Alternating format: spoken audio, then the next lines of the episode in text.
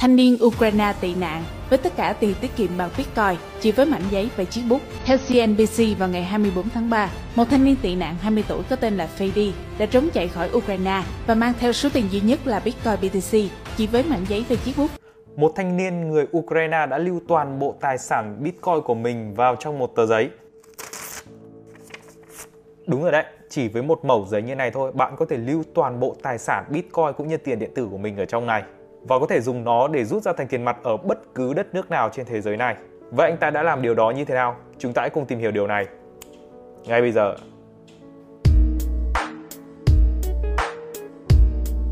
Như các bạn đã biết thì khi chiến tranh giữa Nga và Ukraine nổ ra, thì toàn bộ hệ thống ngân hàng đã bị đóng cửa và người dân không thể rút được tiền của mình. Những người may mắn rút được tiền thì lại không thể chuyển nó sang ngoại tệ vì bị chính phủ ngăn cấm. Tại sao chính phủ lại ngăn cấm việc người dân đổi tiền sang ngoại tệ? Bởi vì khi mà chiến tranh xảy ra thì mọi người sẽ có nhu cầu muốn đổi sang ngoại tệ để chạy khỏi đất nước, hoặc họ không còn tin tưởng vào đồng nội tệ của đất nước đó nữa. Chính điều này làm cho đồng nội tệ của đất nước đang bị chiến tranh đã mất giá lại càng mất giá nhiều hơn nữa. Và nếu không còn một ai tin tưởng để sử dụng cái đồng nội tệ thì tiền của đất nước nó sẽ trở thành một mớ giấy lộn. Nhưng nếu chính phủ cấm việc đó thì chính người dân bây giờ lại là nạn nhân của cái sự việc này. Khi những người gửi tiền ở trong ngân hàng hoặc muốn đổi tiền ra ngoại tệ thì họ sẽ không thể làm được việc đó và khi đồng tiền mất giá thì toàn bộ tài sản của họ cũng sẽ bốc hơi theo. Nhiều người ở phía dưới comment mình đọc thì họ thường gợi ý rằng tại sao không đổi ra thành vàng. Thì trong thời kỳ chiến tranh thì việc mua vàng rất là khó, bởi vì trong thời kỳ chiến tranh lạm phát sẽ xảy ra rất nhanh và đồng tiền sẽ mất giá rất nhanh. Không ai đi đổi tài sản của mình lấy một thứ mất giá rất là nhanh cả. Hoặc ví dụ nếu mà bạn may mắn mua được vàng vào trước lúc thời kỳ chiến tranh xảy ra thì việc cầm nó qua biên giới mà không bị cướp bóc cũng rất là khó khăn. Ví dụ như ở Việt Nam mình thì nếu bạn ở các đất nước khác, bạn cầm vàng, bạn muốn vào đất nước Việt Nam thì bạn cũng không thể cầm vàng vào đất nước Việt Nam được. Hoặc những người ở đất nước Việt Nam này có rất là nhiều vàng muốn sang đất nước khác định cư và cầm theo tài sản thì họ cũng không thể mang vàng theo được bởi vì luật ở Việt Nam là như thế. Rất nhiều người tiết kiệm và tích lũy tài sản của mình ở trong ngân hàng đều có thể bị thổi bay trong chớp mắt nhưng có một số người nhờ việc mua Bitcoin vào thời điểm trước đó nên khi mà chiến tranh xảy ra hoặc ngân hàng bị sụp đổ thì họ không những không bị mất tiền mà, mà lại còn có thể kiếm ra được thêm rất là nhiều tiền. Thì như các bạn biết khi mà tin chiến tranh xảy ra thì đồng Bitcoin đã tăng giá rất là mạnh. Thì chính điều này khiến cho những người nắm giữ Bitcoin không những không bị mất tiền mà lại còn có thể kiếm được ra thêm tiền. Ok, quay trở lại cái câu chuyện mà người thanh niên mình kể ở phía đầu video. Tại sao anh ta có thể lưu toàn bộ tài sản Bitcoin của mình vào trong một cái tờ giấy Mà có thể dùng nó để mang tài sản của mình sang nước ngoài Đổi ra các cái đồng nội tệ mà nơi anh ta đang sinh sống? Thì như các bạn biết thì Bitcoin là cái đồng tiền điện tử và nó hoạt động độc lập trên hệ thống Internet. Nó không liên quan đến bất kỳ ngân hàng hay là một quốc gia nào cả. Thế nên nếu tất cả các ngân hàng trên thế giới này có bị sập thì Bitcoin sẽ vẫn sống và giữ được giá trị còn bây giờ thì mình sẽ giải thích rõ hơn việc mà người thanh niên làm để có thể bảo toàn các cái tài sản Bitcoin của mình chỉ trên một tờ giấy. Ok và để có thể giải thích cho các bạn một cách dễ hiểu nhất thì mình sẽ chia ra làm hai cái. Một là hệ thống Bitcoin, hai là hệ thống ngân hàng. Thì ở ngân hàng các bạn biết là các bạn sẽ có một cái số tài khoản. Thì cái số tài khoản này bạn có thể cho bao nhiêu người biết cũng được. Thì người ta sẽ chuyển tiền cho bạn thông qua cái số tài khoản này. Thì Bitcoin cũng giống như thế và nó gọi chung với một cái tên đó là public key. Đấy chưa? Nó là địa chỉ ví Bitcoin. Còn số tài khoản ngân hàng thì cũng giống như thế tức là một cái số bạn có thể cho tất cả mọi người biết cũng được. Thì ai muốn chuyển tiền vào trong ngân hàng của bạn thì họ sẽ chuyển tiền vào cái số tài khoản ngân hàng của bạn. Thì Bitcoin cũng giống như thế nó có một cái là public key là địa chỉ ví Bitcoin. Thì cái public key này cũng cho tất cả mọi người biết được và mọi người muốn chuyển Bitcoin về cho bạn thì họ, thì họ sẽ chuyển Bitcoin vào cái địa chỉ ví Bitcoin của các bạn. Còn để làm sao để lấy được tiền ở trong ngân hàng ấy thì các bạn cần một cái nó gọi là mật khẩu và tài khoản ngân hàng, đúng không? Thì cái này chỉ có bạn mới biết thôi. Nó gồm có một cái tên đăng nhập và một cái mật khẩu. Sau khi bạn đăng nhập vào xong rồi thì bạn có thể rút tiền ra, chuyển tiền cho bất kỳ ai mà các bạn muốn. Thì bitcoin cũng giống như vậy. Thì nó được biết đến với một cái tên là private key, tức là một cái mật khẩu để mở cái ví bitcoin đấy ra. Và chỉ có những người có cái private key này mới có thể rút bitcoin từ cái ví điện tử ra mà thôi. Nó giống như kiểu là hệ thống ngân hàng ấy còn nếu các bạn muốn biết cái private key này trông nó như thế nào thì trông nó như thế này này. Ok, và đặc điểm khác nhau của hai cái này nó chính là với hệ thống ngân hàng thì hệ thống ngân hàng được chia ra rất nhiều. Ở mỗi nước đều có một cái hệ thống ngân hàng riêng. Ví dụ ở Mỹ, có ngân hàng của Mỹ, Nga, có ngân hàng của Ma Pháp, Đức, Lào, Campuchia, Việt Nam mình, cũng có ngân hàng của Việt Nam mình là Vietcombank, Vietinbank gì đó. Mỗi nước đều có một cái ngân hàng riêng và đều có một cái đồng tiền riêng, được chưa? Ở Mỹ thì dùng đô la Mỹ ở Nhật dùng yên Nhật, ở Việt Nam dùng Việt Nam đồng. Và cái hệ thống ngân hàng của từng nước này hầu như là nó không liên quan đến nhau.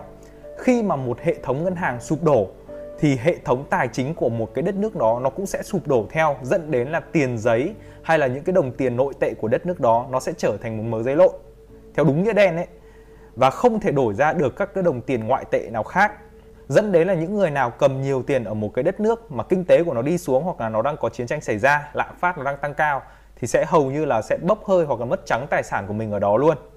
Còn với bitcoin thì nó khác. Bitcoin sử dụng chung một hệ thống trên toàn thế giới. Tức là bất kỳ người nào sử dụng bitcoin đều sử dụng chung một mạng lưới, gọi là mạng lưới blockchain.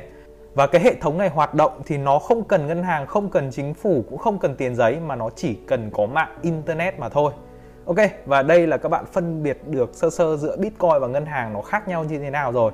Bây giờ mình ví dụ ví dụ bây giờ là ngân hàng ở ukraine chẳng hạn. Ok, thì giả dụ bây giờ mình đang ở ukraine đi.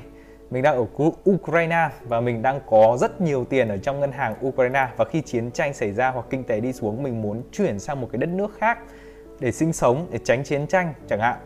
Thì mình cũng có số tài khoản ngân hàng ở Ukraine và mật khẩu ngân hàng ở Ukraine. Tuy nhiên thì mình không thể dùng cái số tài khoản và mật khẩu ngân hàng Ukraine này sang bên ví dụ sang về Việt Nam này. Mình không thể rút tiền Ukraine ở Việt Nam được. Thì chỉ còn lại một cách đó là mình cần phải rút tiền, đúng không? Rút toàn bộ tiền ở trong ngân hàng Ukraine này ra. Thì như các bạn biết là chính phủ đang hạn chế rút tiền và có rất nhiều người không rút được tiền ở trong hệ thống ngân hàng Ukraine và do nó quá tải thì nhiều người may mắn rút được tiền đi chăng nữa thì họ cũng không thể đổi nó sang được thành ngoại tệ. Mình muốn về Việt Nam, mình muốn đổi sang đồng Việt Nam chẳng hạn, để cầm về Việt Nam mình tiêu, thì mình cũng không thể đổi được do là chính phủ cấm. Lý do tại sao thì mình đã giải thích ở phía trên rồi. Dẫn đến bây giờ mặc dù mình có rất nhiều tiền, rất nhiều tài sản ở trong ngân hàng Ukraine, nhưng mà mình không thể cầm nó về Việt Nam được. Kể cả mình có mua được vàng, kể cả mình có bỏ hết toàn bộ tiền đi để mua vàng ở Ukraine thì mình cũng không thể mang về Việt Nam được bởi vì Việt Nam mình cấm nhập cấm xuất, người bên ngoài không thể cầm vàng vào đất nước Việt Nam được và người Việt Nam cũng không thể cầm vàng ra khỏi đất nước được. Dẫn đến là có rất nhiều người coi như là bỏ của chạy lấy người, tức là bỏ hết toàn bộ tiền tài sản ở đó và chạy về Việt Nam với hai bàn tay trắng luôn đấy. Ok, đổi lại với Bitcoin đi. Với Bitcoin chẳng hạn, thì mình vẫn có một cái public key, một cái địa chỉ ví để mọi người có thể gửi Bitcoin cho mình và mình vẫn có một cái private key là mật khẩu để mở ví Bitcoin để mình có thể chuyển cái Bitcoin để mình có thể rút cái Bitcoin của mình ra. Thì như các bạn biết ý, thì cái private key này này nó chỉ là một cái dãy ký tự thôi. Thì mình có hoàn toàn là có thể lưu nó ở trong một cái mẩu giấy như thế này. Hoặc là mình có thể chia ra thành hai ba mẩu cho hai ba người giữ hoặc là mình có thể in ở đâu đấy mình có thể viết lên quần áo của mình chẳng hạn. Là mình cứ như thế mình mặc quần áo mình ra khỏi đất nước thôi. Rất là đơn giản. Và khi mình đến được đất nước Việt Nam rồi thì mình sẽ dùng cái private key này của mình, tức là cái mật khẩu mở phí bitcoin này. Mình mở ra và mình sẽ bán cái số bitcoin này đi, được chưa? Mình bán, ví dụ mình có 10 bitcoin thì mình bán một bitcoin đi để mình lấy một tỷ Việt Nam đồng. Thì mình ở Việt Nam mình vẫn có tiền để chi tiêu cho cuộc sống ở đây, mà tài sản bitcoin của mình thì vẫn nằm nguyên ở trên mạng lưới. Giả dụ mình không ở Việt Nam, mình ở Mỹ thì mình có thể bán bitcoin đi lấy đô la Mỹ. Mình ở Nhật mình bán bitcoin đi, mình mua yên Nhật, mình mình ở châu Âu đi thì mình bán Bitcoin đi, mình lấy euro, mình vẫn tiêu được bình thường và vẫn đảm bảo được cái tài sản của mình ở trên đó. Và nếu là sau này Ukraine trở thành hòa bình đi thì mình vẫn có thể quay lại trở lại Ukraine để có thể làm việc và kiếm sống, thì mình lại đổi cái Bitcoin của mình này ra thành cái đồng tiền Ukraine lúc đó. Thì mình vẫn tránh được lạm phát đâu, mà có khi lúc đó Bitcoin của mình lại tăng lên giá rất là nhiều. Và đây chính là cách làm sao mà cái người thanh niên ở đầu clip mình nói có thể sang bên nước ngoài đổi cái đồng Bitcoin đấy ra thành 600 đô la Mỹ. Thì đó, tất cả chỉ cần ở một trong cái private key này thôi. Nó rất là đơn giản, chỉ cần là một giấy ký tự bạn ghi trong tờ giấy bạn gập lại, bạn đút túi quần xong rồi thế bạn đi thôi. Rất là đơn giản. Và đến một cái đất nước khác, bạn chỉ cần có mạng, internet, bạn ngồi vào một cái máy tính và bạn bán cái số bitcoin mà bạn có đi đổi ra cái đồng nội tệ nơi mà bạn đang sinh sống. Nó rất là tiện lợi mà tài sản của bạn vẫn được đảm bảo ở trên hệ thống blockchain, hệ thống bitcoin. Thế nên mình nghĩ rằng dù ít dù nhiều, các bạn vẫn nên sở hữu cho mình một ít Bitcoin, chỉ từ 500 nghìn cho đến 1 triệu thôi là bạn đã có được những đồng Bitcoin đầu tiên của riêng mình rồi. Biết đâu được sau này các bạn sẽ cần đến cái số Bitcoin này thì sao? Còn bản thân mình thì mình đã bắt đầu mua Bitcoin và lưu giữ nó ở trong những cái ví lạnh như thế này. Mặc dù là trông nó rất nhỏ như một cái USB này thôi, nhưng các bạn có thể lưu trữ bao nhiêu Bitcoin trong này cũng được. Mình cũng sẽ cho các bạn xem luôn cái tài khoản ví lạnh này đang có bao nhiêu Bitcoin nhé. Đây. Không biết các bạn có nhìn rõ không? Đây mình có đâu đó nó chỉ rơi vào khoảng 0,1 Bitcoin thôi nhưng mà giá trị của nó thì đã hơn 5.000 đô rồi tức là đã hơn 100 triệu rồi. Đây. Và phía dưới này là các cái thông tin mà mình đã chuyển uh, Bitcoin vào trong cái ví lạnh này. Và nếu một ngày nào đó mình cần phải sang nước ngoài hoặc là chạy trốn chiến tranh thì tất cả những gì mình cần phải làm là cầm theo cái USB này mà thôi hoặc mình cũng có thể lưu trữ lại cái private key vào một mẩu giấy giống như thanh niên mà mình đã nói đầu video. Và biết đâu được cái số bitcoin mà mình đang nắm giữ này nó sẽ tăng giá thành một triệu đô thì mình sẽ trở thành tỷ phú bitcoin thì sao? Còn nếu các bạn hỏi mình mình mua bitcoin ở đâu thì mình mua nó ở trên Binance, một trong những sàn tiền điện tử lớn nhất cũng như là uy tín nhất trên toàn thế giới. Link đăng ký sàn này mình sẽ để ở phía dưới phần mô tả để tránh việc các bạn đăng ký nhầm các sàn lừa đảo nào đó. Việc đăng ký cũng rất là đơn giản, bạn chỉ cần điền email, mật khẩu cũng như là trải qua một vài bước xác minh tài khoản là các bạn có thể bắt đầu mua Bitcoin ở trên này được rồi. Ok, chúc các bạn sớm có được những đồng Bitcoin đầu tiên của riêng mình. Còn bây giờ, xin chào và hẹn gặp lại các bạn ở những video lần sau.